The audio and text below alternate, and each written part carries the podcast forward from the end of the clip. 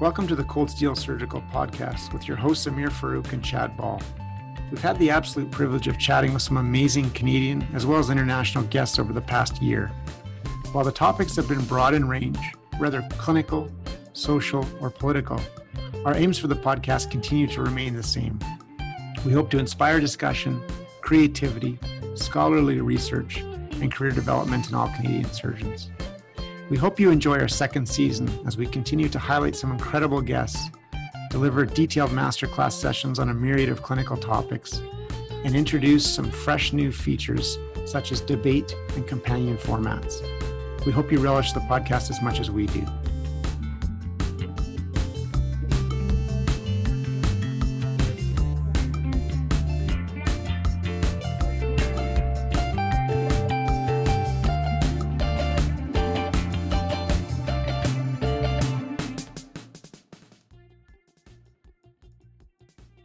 On this episode, we were joined by Dr. Nick Zyromski. Dr. Zyromski is a liver and pancreas surgeon at Indiana University.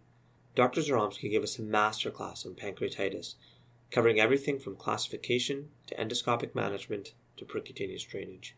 We have a very special treat for our listeners at the end of this episode, so stay with us.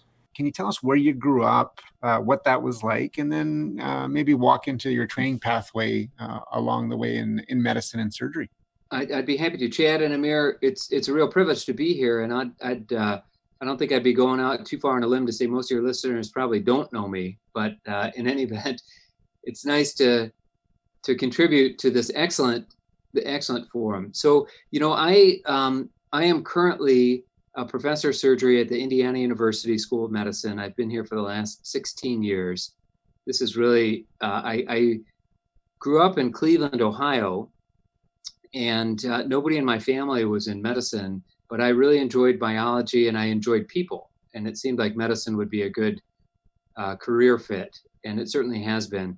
I trained i went to medical school um, at the medical college of ohio and which has subsequently changed the name to the university of toledo medical school. That was in toledo ohio and also did my general surgery residency at the same institution I do, after two years of general surgery residency, I got connected with a guy named Mike Sarr, who is um, a GI surgeon at the Mayo Clinic. He Mike worked at the Mayo Clinic for his career in Rochester, Minnesota, and I moved to Rochester, Minnesota, and did two years of basic science research under Mike's tutelage. And I will tell you, he was and continues to be um, one of the finest mentors anybody could ever hope for, and a, and a great friend. And so you know hugely influential on my on my pathway in academic surgery.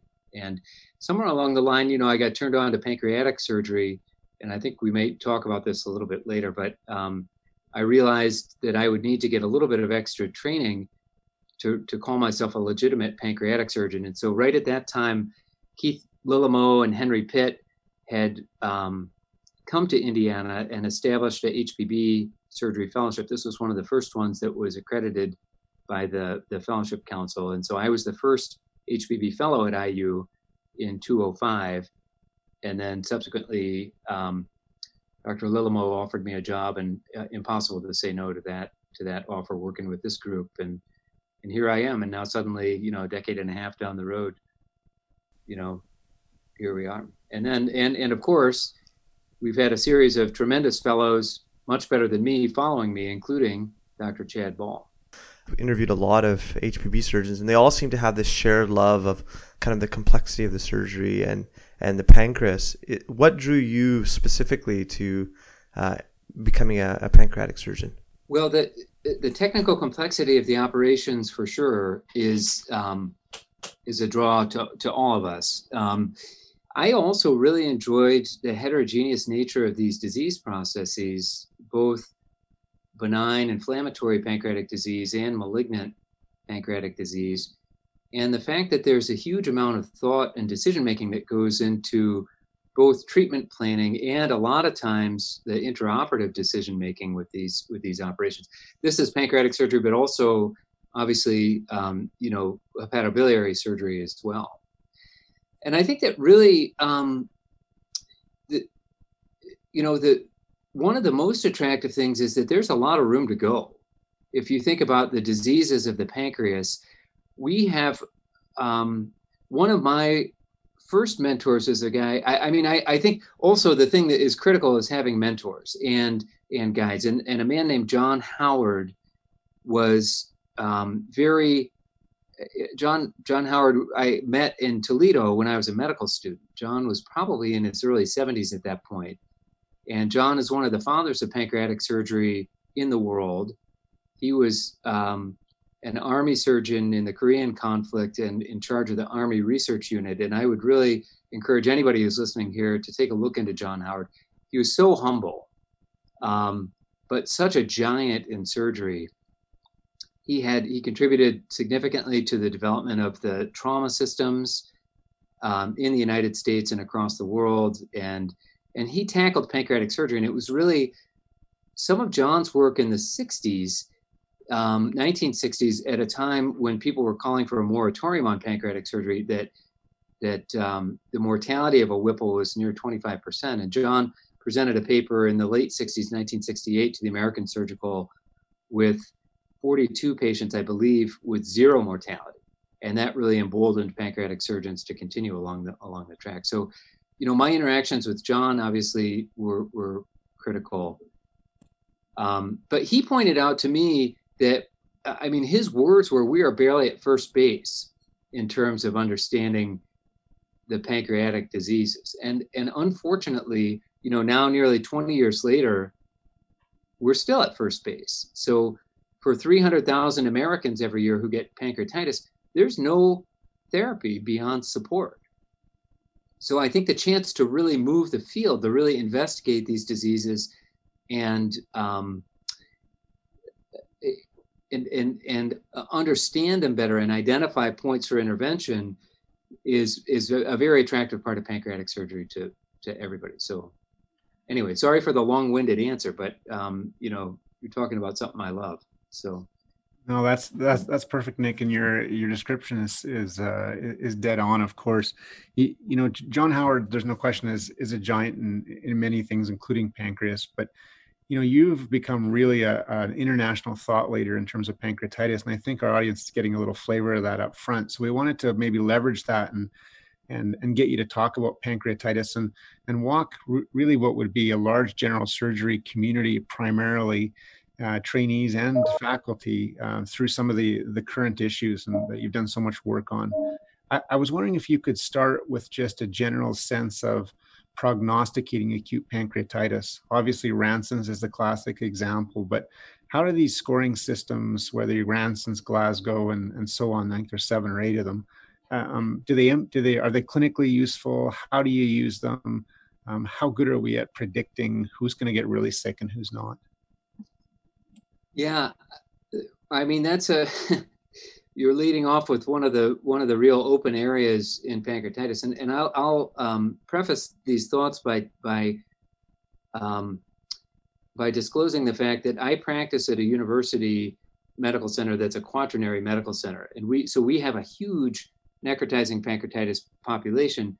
We don't have an ER at our hospital anymore, you know, so I don't see people in the ER who are coming in with abdominal pain I see people who have been outside for two weeks and they're not getting better. That's those are the the main pancreatitis patients that we take care of predominantly. So, having said that, though, um, once you identify somebody with pancreatitis, I, I honestly think that clinical judgment is probably as good as Apache, Ranson, Glasgow, the Marshall score, the SOFA index. You know, um, that you need to be a, a doctor, you need to be a clinician and pay attention to the patient and be aware of the baseline. You know, an 80 year old person with marginal kidneys and, and underlying coronary disease and diabetes is not going to take a joke. And so when you see an 80 year old person with pancreatitis, regardless of etiology, you know, that patient needs to be in a very monitored uh, situation that's closely monitored. You know, put that guy in the ICU put a Foley catheter in them, make sure that they're making urine. Also, be aware of the other end of the spectrum. You know, when you see a 20 year old person, they could have a pretty severe disease brewing and they can hide it. It's like the trauma patient who's good, you know, until they fall off the cliff.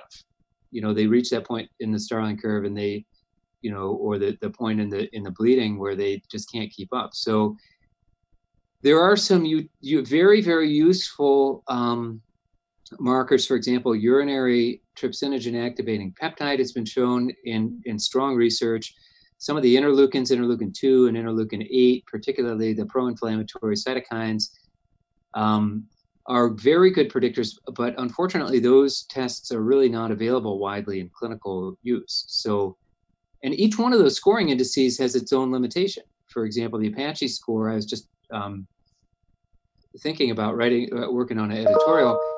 You know, the Apache is great, but it's really cumbersome if you try to put that into practice in clinical practice. The um, Ranson, Ranson's what they call the grave signs. And by the way, we are two degrees of separation from John Ranson, John H.C. Ranson, the, the um, very thoughtful surgeon who worked in New York City.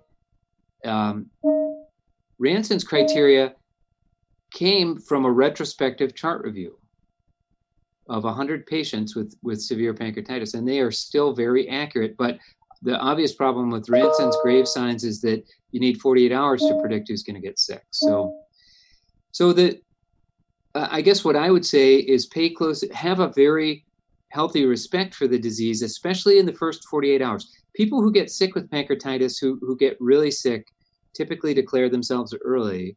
So if you have a healthy respect, have a low threshold for high for close monitoring, um, make sure the patient's end organs are perfusing. These people, you know, it's been described as a burn in the retroperitoneum that totally soaks up volume. You know, so the mistake that's made consistently is underplaying this and, and not giving people enough volume and then you come in the next morning and the guy's in acute renal failure because you know people are afraid to put him into pulmonary edema so so i think the summary is that that clinical clinical intuition in my mind is really probably as good in this day and age as any of these scoring indices. But this is an outstanding area of research. You know the the next thing i think is important that's important to kind of review for our listeners uh, just given the heterogeneity still with which uh, people kind of talk about pancreatitis whether it's surgeons or gastroenterologists or radiologists um, and um, would be to go over the atlanta criteria can you briefly kind of go over the atlanta criteria and uh, why that was so important for standardizing the way that we talk about pancreatitis I think the most important. So the Atlanta criteria for um, for people who are not who, who don't work routinely in in pancreatitis is based on a consensus conference, and and the first consensus conference, uh, and and the first consensus conference convened in Atlanta. It was published in in 1992, actually, in the Archives of Surgery, um, by a guy named Ed Bradley, and the goal of that meeting was to try to come up with some consistent definitions. The Atlanta um, group evolved and met again, and it took like five or six years to do this. It was all done remotely.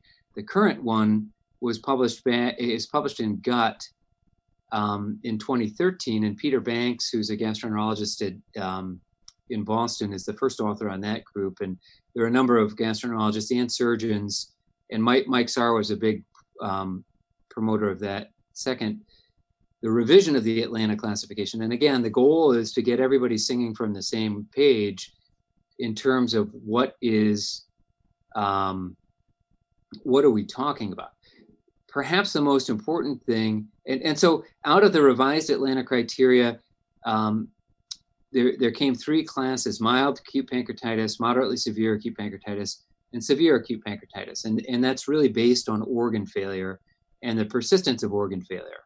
So the um, moderately severe pancreatitis has people with organ failure that resolve, and severe acute pancreatitis has persistent organ failure. That's the fundamental, um, you know, basic definitions. And then there are uh, there are other very important definitions, including the recognition of an earlier and later phase of the disease. Um, and perhaps most importantly is def- defining what are all these intra-abdominal fluid collections that and necrosis that happens in patients with severe acute pancreatitis. So as a baseline, about about 80% of people with with acute pancreatitis, again, regardless of etiology, will have um, have relatively mild self-limited course of the disease, and then about 10 to 15% will have severe acute pancreatitis with variable necrosis of the pancreatic parenchyma and the peripancreatic soft tissue. And those, those are the patients, the severe acute pancreatitis, necrotizing pancreatitis patients are the ones that we as surgeons are interested in, you know, as HPB surgeons, because we're called on to treat these um, these patients. And and again, I think we're going to talk in a little more detail about how this treatment has evolved. But the definitions are um, wall uh, are defining the early peripancreatic fluid collections and then over the course of the next few weeks, as the body consolidates these collections and the tissue that's dead defines itself, then that becomes um, what's called walled off necrosis or WON. And the, the necrosis, again, like I mentioned, can involve either the pancreas um, or the peripancreatic soft tissue or both. In, in many cases, it's both. So, again, the Atlanta classification um, is is a um, has been an, an important document that helps us define consistently what are these what are these phases of pancreatitis and what are some of the collections. I would be remiss not to mention the tremendous work of John Windsor, uh, who's a, a New Zealander and a brilliant guy. And John and his group have proposed something called the determinant classification that that I would encourage everybody to look up as well. Um, perhaps not as widely used as the Atlanta, but really important because it looks, you know, sort of at functionality and what's happening through the um, through the course of the disease. That's such an eloquent uh, description, Nick, and I'm glad you brought you know the the latter classification up as well. I, I don't know what your what your experience over the years is, but certainly within Canada, and my experience was in the U.S.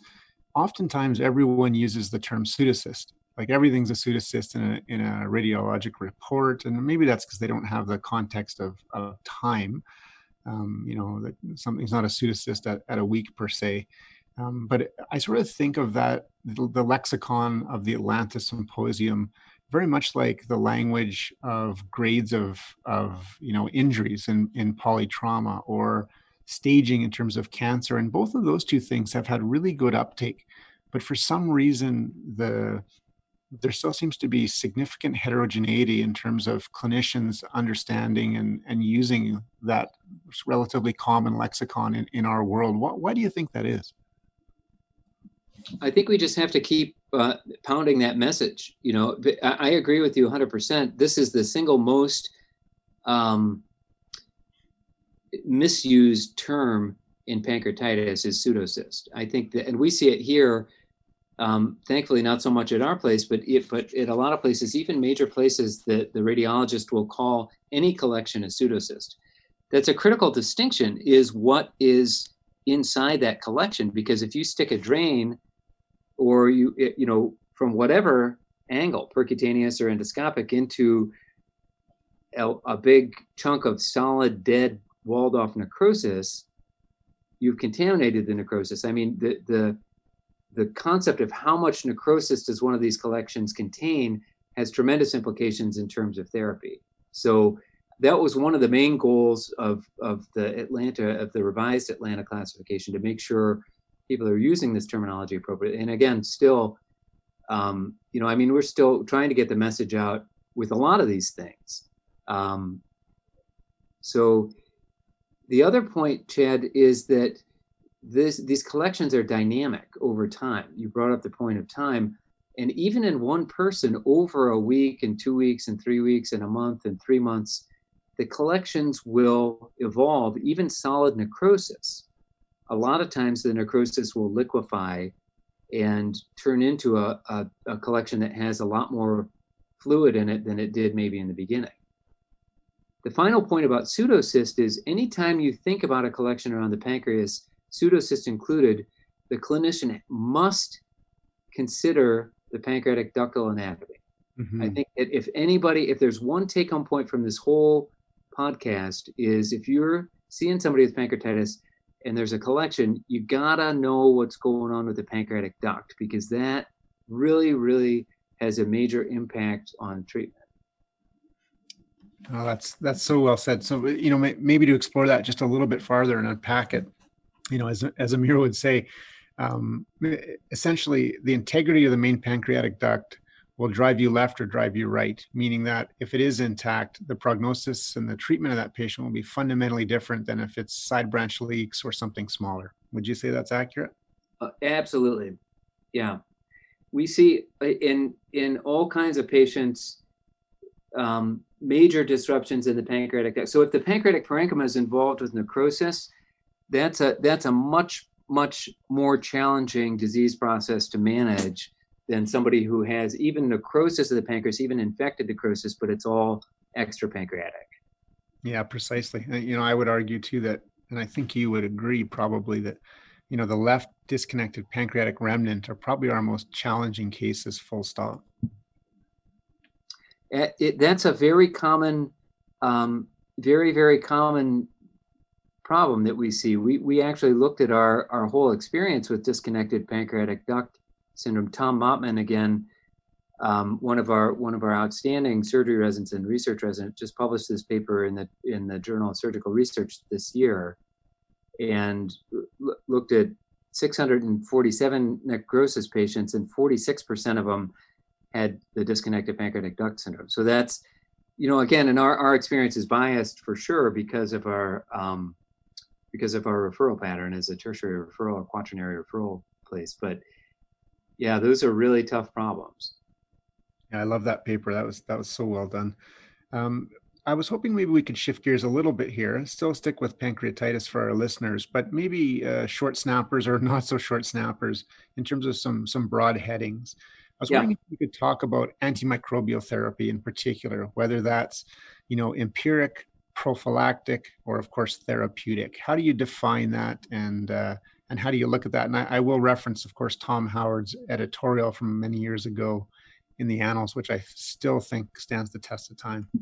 As good as it gets you is bet. the is the title, and as good as it, he was commenting on Patch Dellinger's multi-center trial where they tried prospectively to give people empiric antibiotics or not, and found, like every other trial, that empiric antibiotics did not decrease the mortality or morbidity of the disease. So the practice pattern should be as a short snapper, as you say, um, don't give people empiric antibiotics.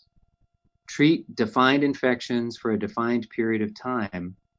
If you're in a situation where you are concerned about infected necrosis, then I think it's okay to give somebody um, empiric antibiotics, not prophylactic antibiotics, but with the caveat that you are treating that patient, you're treating them for presumed infected necrosis.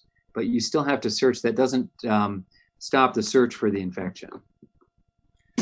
This might be getting a little bit nuanced, but sticking with the, the concept of infection, there's been a number of papers that have come out.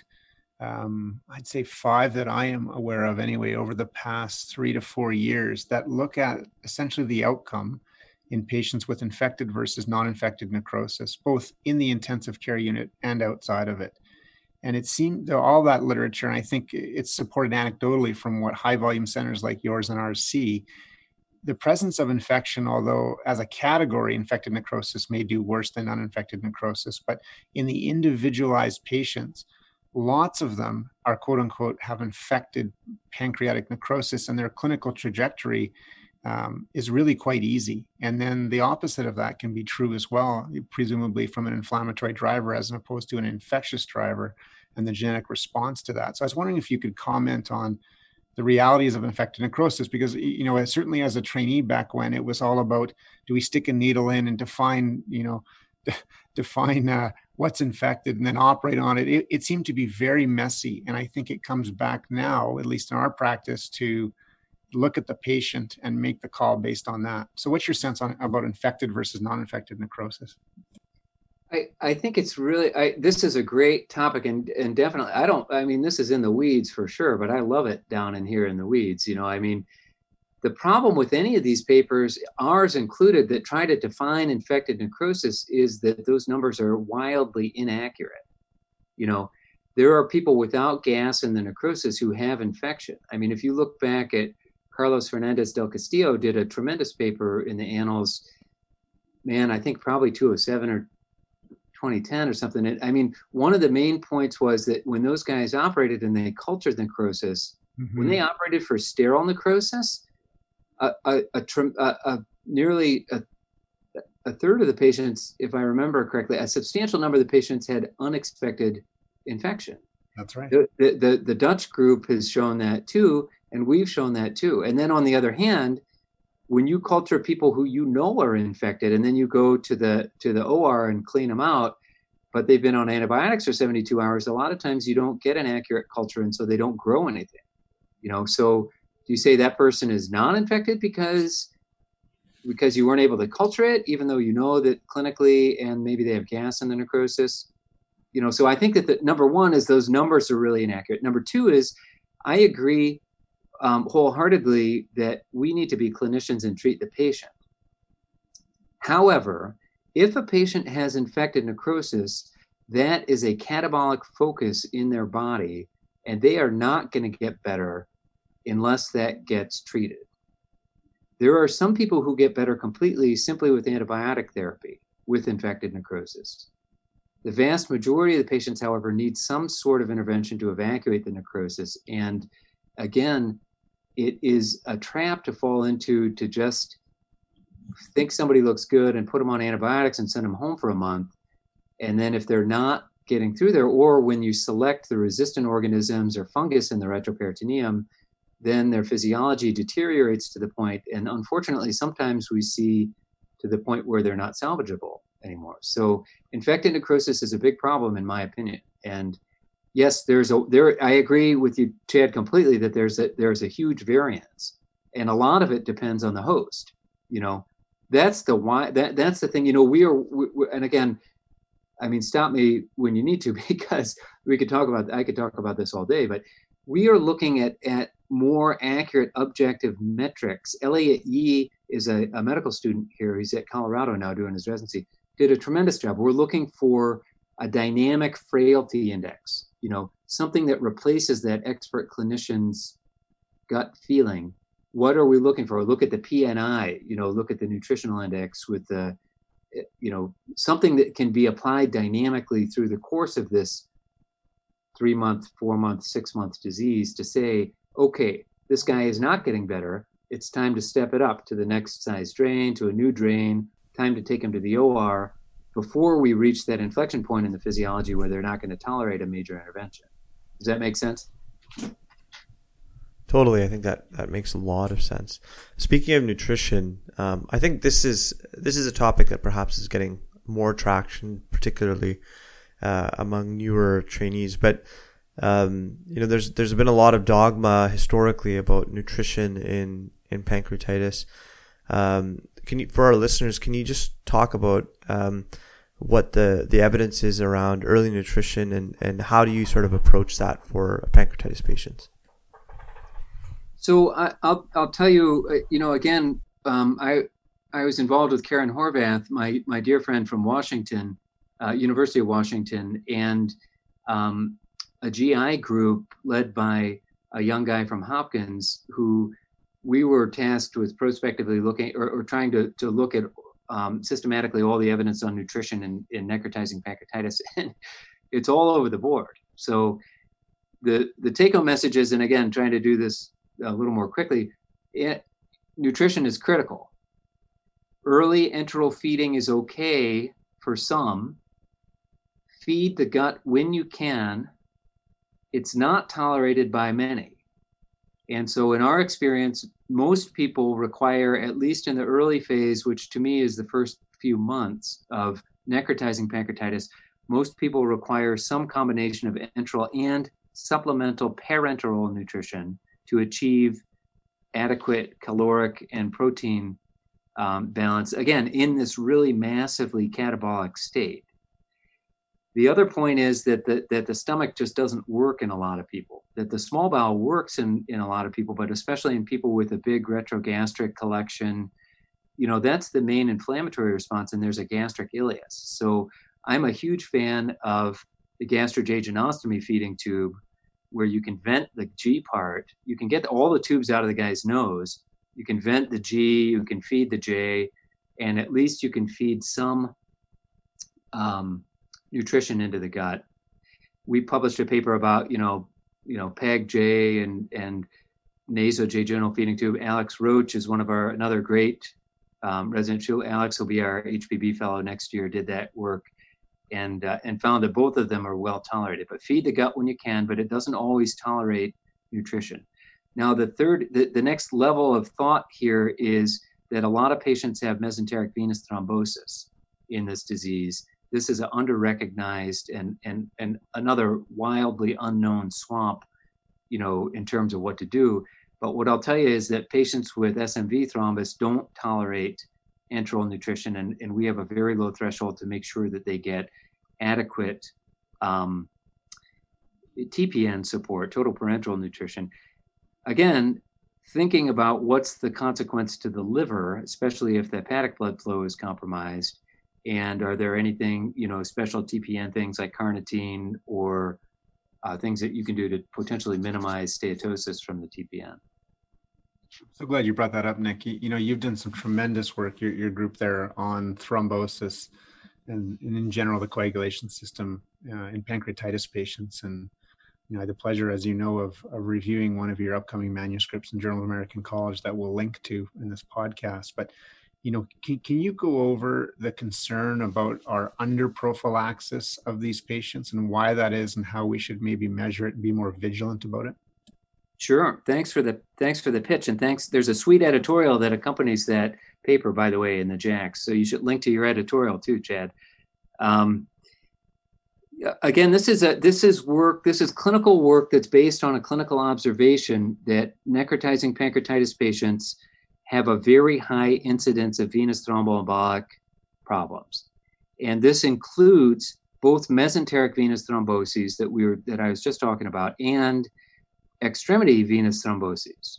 And so um, we we looked at this retrospectively and found that the incidence was 56%. That, that's a huge incidence. Alex Roach and Tom Maatman published that paper not so long ago. And then we instituted a prospective screening protocol of four extremity ultrasound screening on a weekly basis for necrotizing pancreatitis patients in um, in the active course of the disease.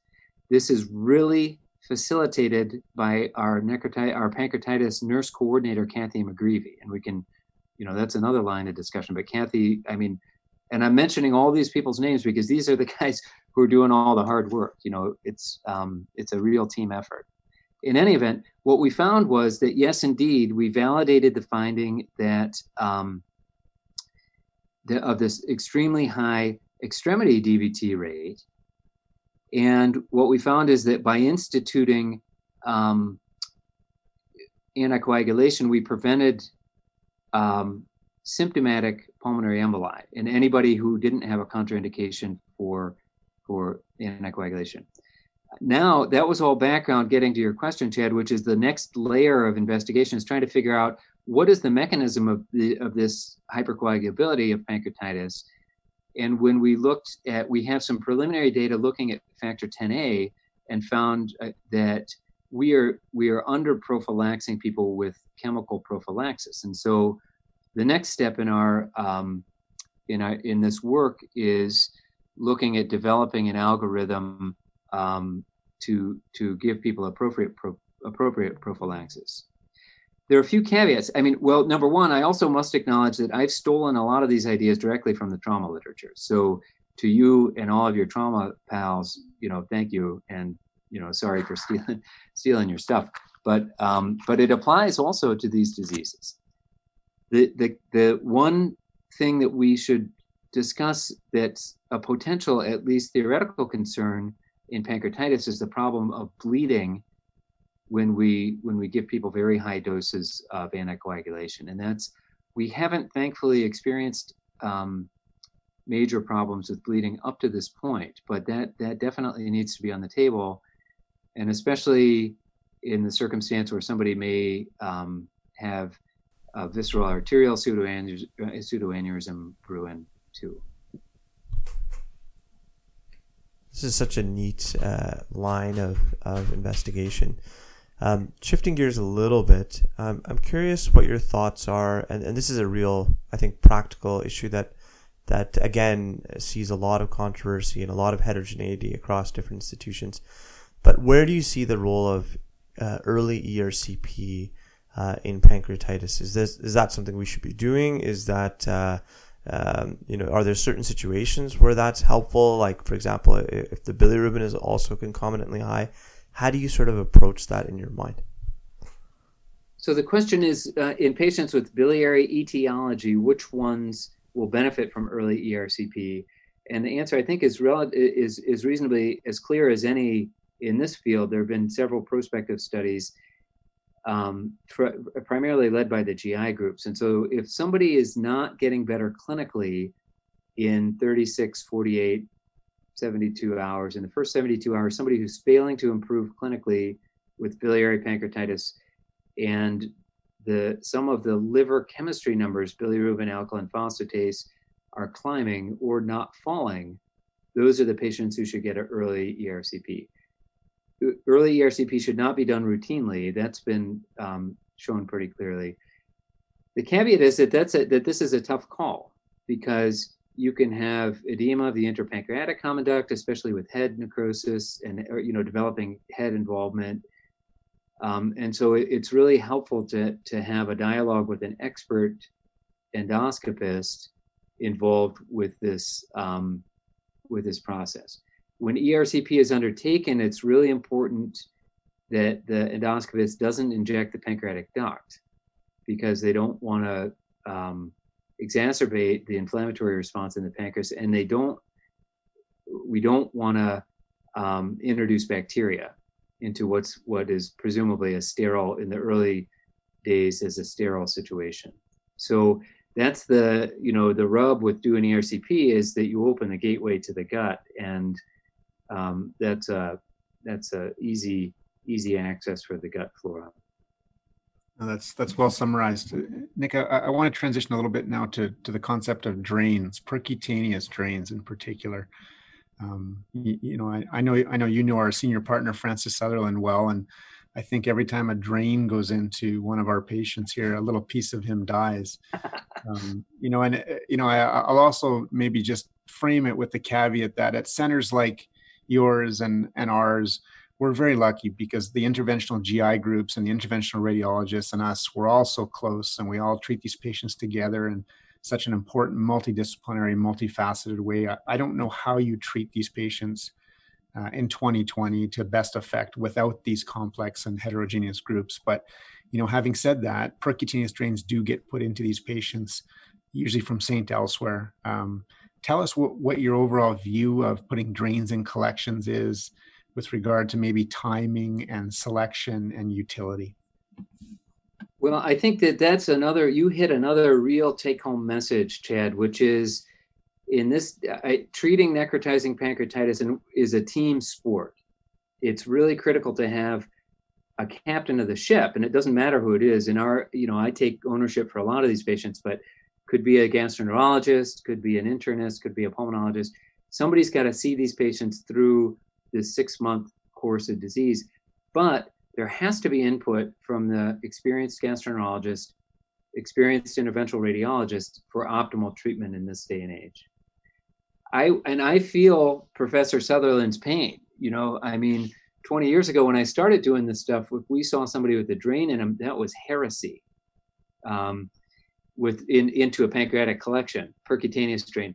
I think percutaneous drainage is, is one of the most significant advances that we've seen over the past decade. And we, we learned this from the PANTER study, from the Dutch prospective study looking at the step up approach. This was validated in Karen Horvath's study.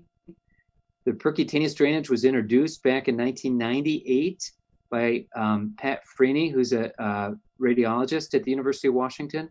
And I would highly recommend anybody interested in this work to read Pat Freeny's paper from 98 in American Journal of Radiology. Uh, that's seminal work.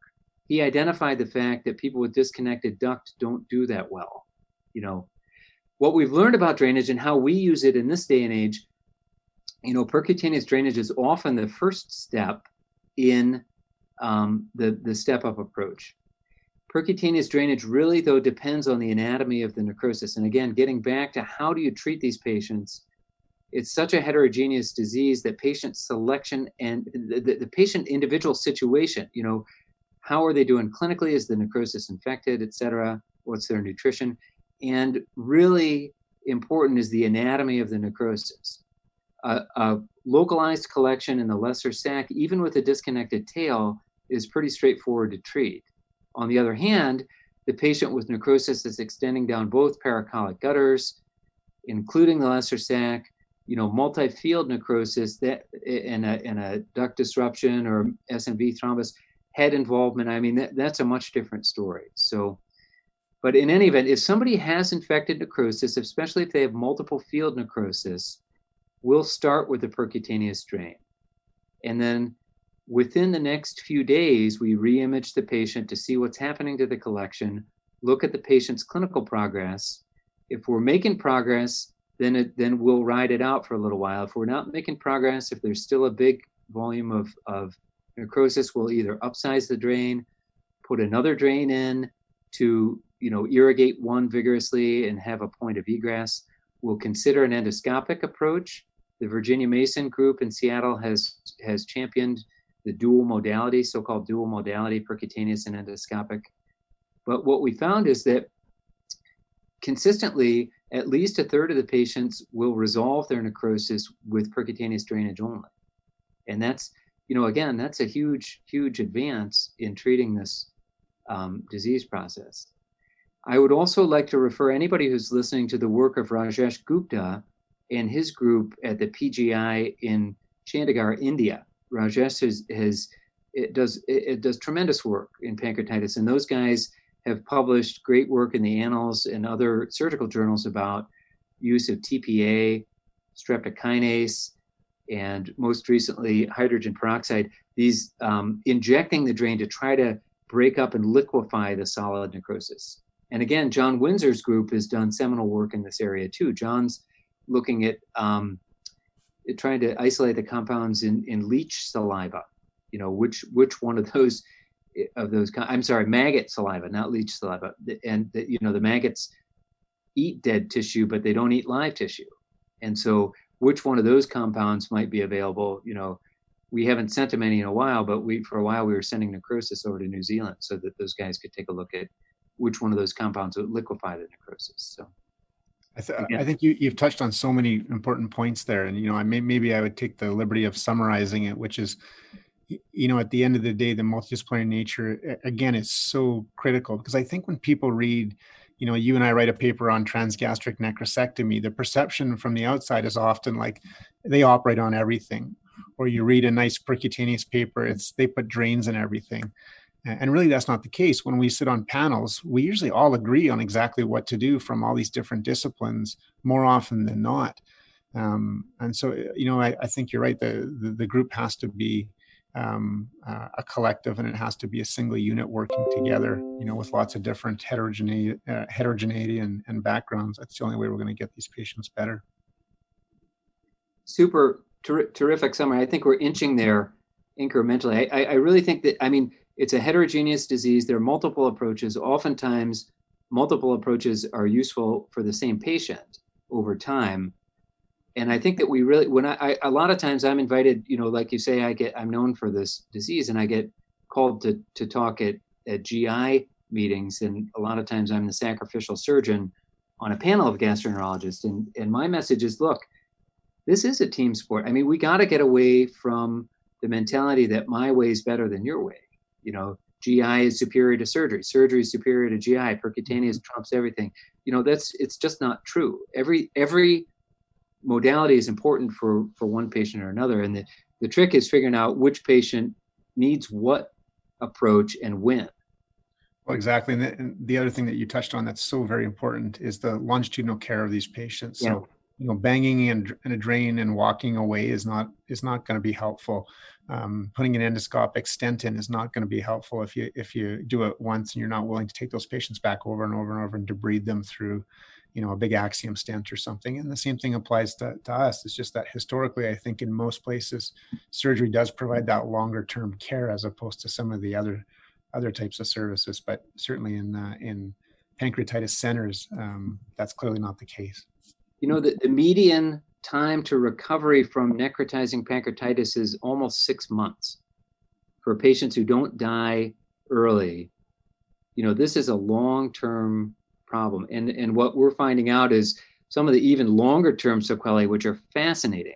You know, duodenal strictures, bile duct strictures, endocrine and exocrine insufficiency, you know, rare but crazy things like, uh, you know, I mean, we're looking right now actively with a GI psychologist at what Marty Freeman termed post pancreatitis stress disorder. You know, every single one of these patients is depressed. Mm-hmm. When, the, when, when the surgeons are making this diagnosis, I'll tell you, it ain't subtle. You know what I mean? And mm-hmm. um, but what can we do up front to intervene? You know, we borrowed some of your guys' work about um, mindfulness interventions. You know, we're going to apply some of that work. You know, I'm a musician and I'm fascinated by the effect of music therapy. We're going to try to do some music therapy, you know, to try to get, you know, get some of these, uh, address some of these important holistic um, and long-term problems with this disease.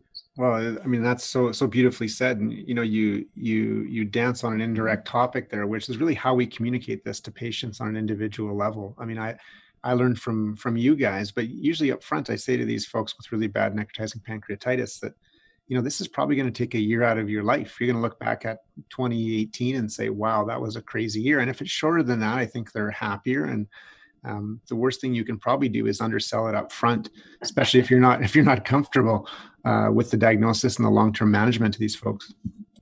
Yeah, I think that, that that that's a fair take home point for everything. Always paint the picture darker than it may be.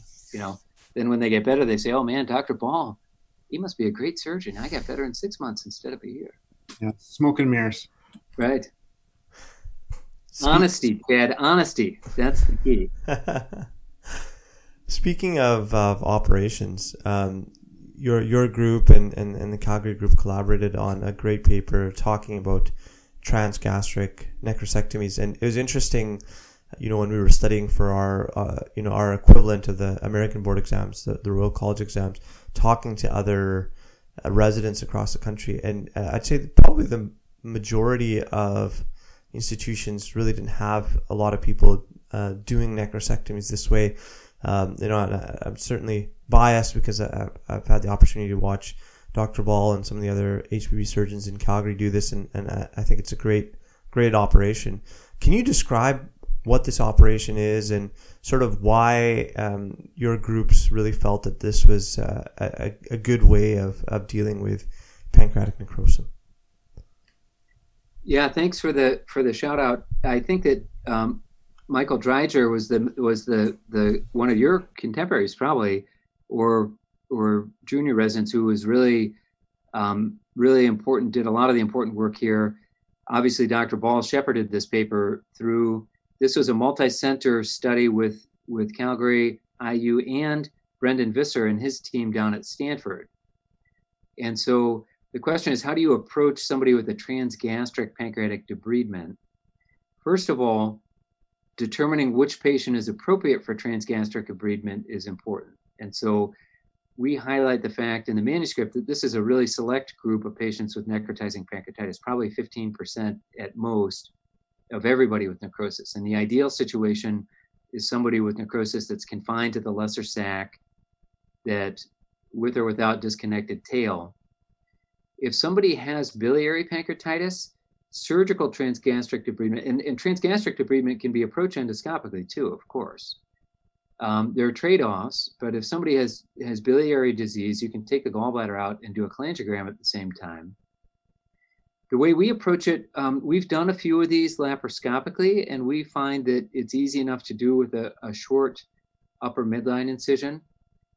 We use ultrasound religiously, and ultrasound helps define the I mean, it's usually not hard to figure out where the location of the necrosis is, but you can see how much fluid and how much solid necrosis is there. You can see what the vascular flow is and the relationship of the necrosis to the to the vascular structures. You can interrogate the, the distal bile duct with ultrasound once you get good enough. That's it's um, you know another advantage. I think it's important to think about the presence of portal uh, left-sided portal hypertension. So the splenic vein often is thrombosed, and the, the short gastrics and the epiploics have huge varices. And so you can get into some some bleeding getting through the stomach. But we make an anterior gastrotomy, use the ultrasound to localize where we're going to make our posterior gastrotomy. You can potentially um, get disoriented and get into the retroperitoneum, not into the necrosis. So that's I would say be careful trying to get through the back of the stomach. Oftentimes it bleeds, and if it bleeds, you got to open it up a little more counterintuitively. You got to open it up so you can see what's bleeding. It's easy enough surgically to stop this venous bleeding with compression and suturing. I like to put a, a, a big GIA stapler to make a cystogastrostomy to make that hole as big as possible. I use a Seamguard, and then I oversew that whole thing with uh, um, with a Prolene suture, again, because of the uh, potential venous bleeding in the wall of the stomach. Debriding the necrosis is an art, and the trick is just take what comes out easily um, because you don't want to debride the anterior wall of the portal vein. Um, if there's a major hemorrhage, you can pack that area. Um, you need to pack it, especially if it's a big cavity, you got to pack it with a lot of laps and then do your Kocher maneuver so you can get your hand behind the SMV in the portal vein and give a little posterior pressure to see what you're into. But um, once you get the necrosis debrided, irrigate it thoroughly, and then basically close the anterior stomach in whatever way you want. I think the stomach a lot of times is really thick, and so I like to sew everything rather than stapling the gut. Um, do a do your cholecystectomy. Image the bile duct, please please, please image the bile duct in some way, shape, or form. In biliary pancreatitis, you don't want to leave a small stone. Um, and then, you know, again, depending on the clinical situation, you can put a feeding tube in, you can put a GJ tube in to decompress that stomach if they haven't been able to eat. If it's somebody who's like walking wounded, you know, they've been home and eating, but they're just, um, you know, have early satiety and pain and flu like symptoms. I don't always put a GJ tube in, but I definitely um, am not shy about that either. And so I'd say I, I, it's easy enough to get access to the gut. It's easy enough to pull that tube out when people don't need it. So that's sort of a summary of indications are important, uh, operative approach, do the gallbladder, and that's uh, we we've actually published a few videos. Tom Maatman, M A A T M A N, is the first author on a couple of videos that are out there. One in Journal of GI Surgery, uh, I can't remember where the other one is, but there's some uh, intraoperative tricks in those videos. Well, that's a perfect, eloquent technical description. Um, you know, maybe just to summarize two other points and, and one to leverage on yours, which is that patient selection for this is, is critical. Um, we can't be operating on the wrong patients, uh, otherwise things certainly go sideways with this technique as well. The other thing, of course, is just really gentle, soft, cautious um, tissue handling no matter whether it's from the very start of the incision or all the way into the last stitch. Um, the educated finger and, and experienced finger is certainly uh, uh, helpful, but really soft. And Nick, I was just hoping to, to close out here to ask you about two other things. The first is that you have a, a tremendously close and large family. Your wife, I hope it's okay if I say, is also a surgeon. Um, you guys have an amazing group of kids. You are a family guy. H- how do you balance all of that? How do you balance life and work and music and before you say it, uh, you know, you, you, can't start with not not well because I, I know that's not true. Um, you know, the degree of my I think balance in life is something that is so critically important, and everybody uh, through my life, I'll just speak to my own experience, but I have been wildly imbalanced at various points in my life, and um, and I I married up for sure. Jennifer Zyromski, MD, surgeon, wonderful doctor, even better mother, very tolerant wife. And, you know, she keeps me in line, man. I mean, she tells me what I need to do and when I'm not doing enough, you know, for the family. So I think that having a partner in a relationship is, is, um, is really important. Jen and I, a few years ago, we we decided we are going to take one day off during the week. You know, we we have six kids. The ages of our kids are 14 through five. We didn't plan to have that many. They just kept coming, and you'd think two doctors might have figured that equation out. But in any event, and that's the most beautiful thing in the whole world for both of us. You know, that's but it's also the hardest thing. Tom Howard told me this, Chad, when I when you know when Anna when we when when we were having our first baby, he said, "Congratulations, it's the best thing you'll do, and it's the hardest thing you'll do." And you know that as a as an awesome dad yourself. I know you are. Um, but it, you know, it's it's a it's a huge sacrifice, and it's a sacrifice when you love what you do at work, and you get the rewards for doing that at work you got to be able to to to put that aside and it, has been really helpful for me to have have a checkpoint you know check check mate with my with my wife. Um, covid has been really interesting. Um, we've shut down the travel. You and i were talking before we got started. We basically shut down the travel. We've been home a lot. Our, our or log dropped for a while you know and it was great. And i will tell you as as conscientious as I think that I am about trying to put my family first, man, I was way busier than I thought I was. I think this kind this kind of stuff keeps up, you know, it creeps up, and and so just trying to to be aware of where you are, you know, periodically sitting down to, um, you know, to evaluate where you are personally with family and professionally. Jen and I, I started to tell you a number of years ago, we decided we were going to take a day off during the week in the month. And again, I mean, this when I was training, this would have been heretical to say that we were going to do this. But the kids were in school. At that time, we had some young kids, but we had a nanny helping during the day.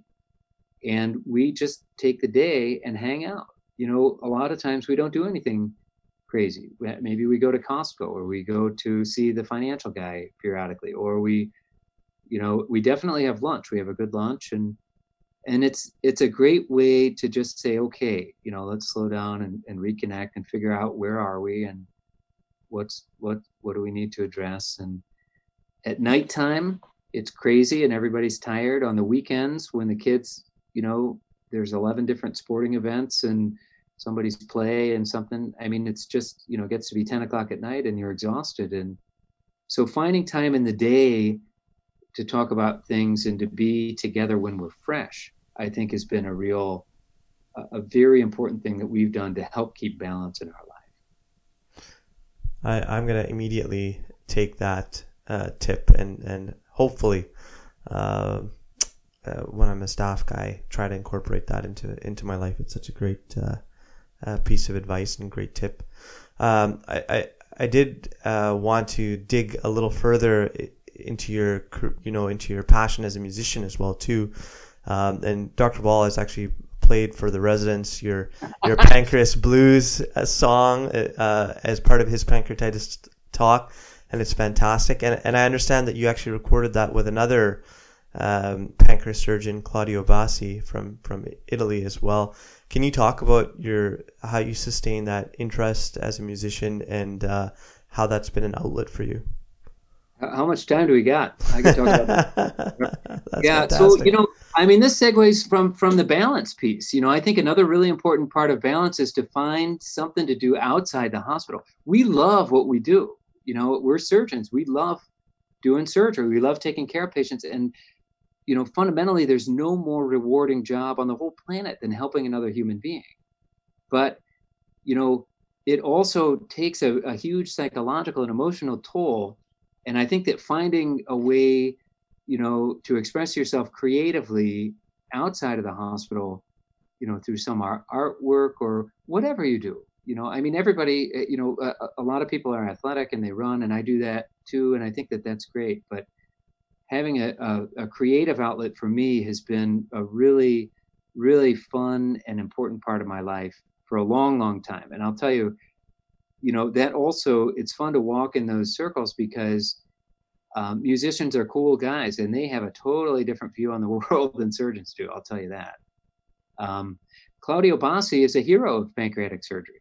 He um, he defined he got the ISGPS together, International Study Group of Pancreatic Surgery, and wrote that seminal paper about speaking of definitions, the definition of a pancreatic fistula. And so, um, and he, he, Claudio is a tremendous musician, really beautiful player, really beautiful writer. Um, and he has a lot of recorded stuff that's out there that you can listen to. So Bill Traverso was the was in charge of the Pancreas Club. The Pancreas Club was honoring Claudio Bassi for his lifetime contribution to pancreatology. And Bill called me up. If you have any knowledge of Bill Traverso, he is one tenacious guy. And he said, Look, you know, Claudio's a musician, you're a musician, you should play something at the dinner. And I said, No, Bill, I don't want to do that. And he said, No, you really have to do that. And I said, No, Bill, I'm not interested in doing that. And then he called me back. He said, Hey, you got to play some music. And I said, No. And he said, Well, at least call Claudio, you know. And I said, Fine, whatever. And so I, I emailed Claudio, and Claudio said, Of course, Nick, we play some music, you know, this will be great. And I said, All right, well, whatever we'll, so we'll play some music at the dinner. The dinner was in Washington, D.C. And then I thought, well, maybe I'll write a song, the Pancreas Fistula Blues, um, and and play it for Claudio. And then and and there it sat like that. And then it got to be like a week before the meeting, and I hadn't done anything. And so I, I called up Jeff Matthews. Was, Jeff Matthews is the chair of surgery at uh, University of Chicago. Great pancreatic surgeon, great musician also, and and a really articulate um, songwriter. And I was like, Jeff, help. And he was like, ha ha ha, good luck, buddy. You know, and he hung up and I was like, ah. And so anyway, so I wrote this tune on the way out to DC on the plane. And Claudio and I played it at the dinner and it was beautiful. I mean, because we had a captive audience of like the 200 people in the world who would actually appreciate this tune. We're all in the room, and so and it was pretty fun. And then I thought, well, I'll bring it back and record it with the band. And um, and a couple years later, the Pancreas Club was in Chicago, and so Claudio called me up and said, "Hey, I'm coming to Indy to record the the lead guitar." You know, so we brought Claudio back, and so Claudio's playing the lead guitar on that track, um, and we just had a beautiful time. And and I think that you know, I mean, again, there's so many layers to this. How beautiful is it for the international relationship and the music and and things like that? But it's um, you know, for me, music is a great release and it's a great connection with people and it's a great creative outlet you know the last thing uh, we'll ask you dr Zyromski is uh, if you could go back in time and give yourself advice as a trainee what would that advice be i was um, I, will tell the audience that that Amir and Chad were kind enough to send some of these questions ahead of time. So this is not completely off the cuff. And I'm, I'm really glad that you did send these questions because um, this is an important point. And I, I think that the, the things that we were talking about, about balance in life, is probably one of the most important things that I missed when I was a trainee. We give up, we love what we do as surgeons. Surgical training is a major league upfront sacrifice to achieve your expertise. And there's no substitute for experience. But, you know, the way that we did it back in the day when it was every other night on call, and um, I mean, essentially giving up a decade of your life in the hospital of good years. You know, it was very sad to see contemporaries getting their, you know, lake house and boats and stuff like that, starting their families, and you know, we're in slugging it out in the trenches, and that's, you know, I.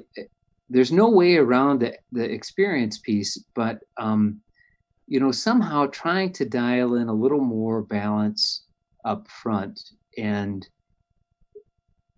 paying attention to your physical health, paying attention to what you eat, paying attention to um, outside of the hospital hobbies, um, and looking for mentors to help you find this balance. You know, I have been uh, unbelievably fortunate in my life to have so many beautiful mentors. Um, Mike Sarr, Keith Lillemoe, Henry Pitt, Tom Howard, Attila Nakeeb, you know, and the list really just goes on. Jeff Matthews, you know, who was kind to me for no good reason, you know, beyond the fact that he's a great guy and he's interested in, you know, in academic surgery. You know, I, I'm, I'm, but those people, you know, they don't just fall into your life a lot of times. It's okay to go looking for a mentor. Look for somebody who you admire. Look for somebody who you you want to emulate. Look for somebody who's got something that you want. You know, hey, Chad Ball has all these incredible diverse interests.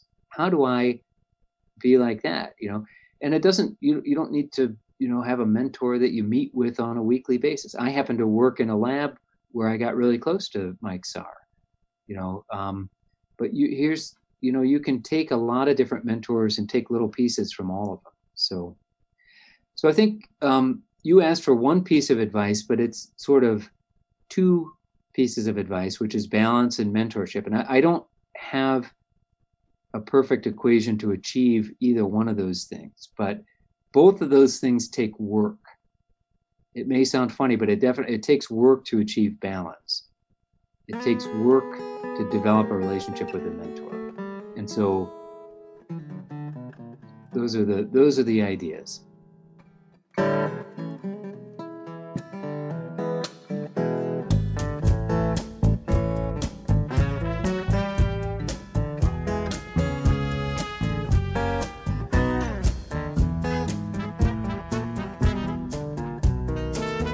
surgery gate.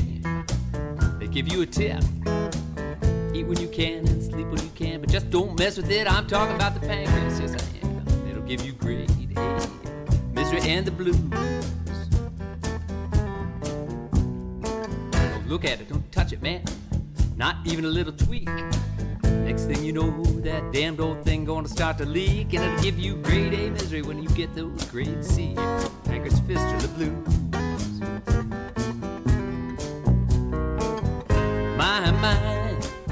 Hey, hey, ah, one pancreas fistula sure can spoil your day. It'll give you grade A misery, man, from grade C fistula blues.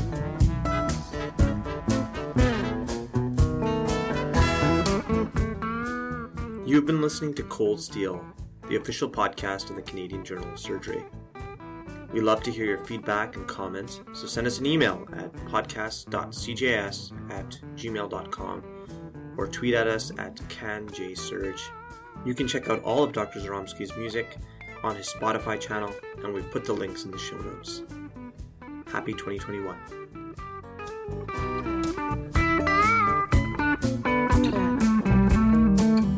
Tracking our troubles has become quite the rage. Now, Brother Claudio, got us singing from the same page. We singing about great A misery, yeah, we are when you get those crazy fists of the blues.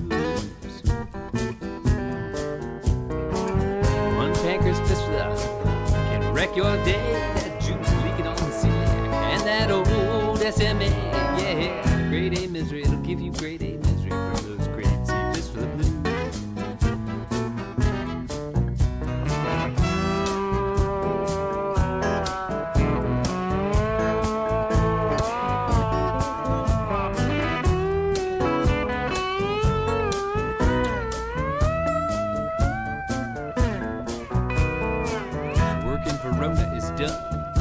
Have been paid, I'm glad to say. Professor Bassi, you sure have made the grade. I'm talking about grade A misery, yeah. From the grade C fist to the blues.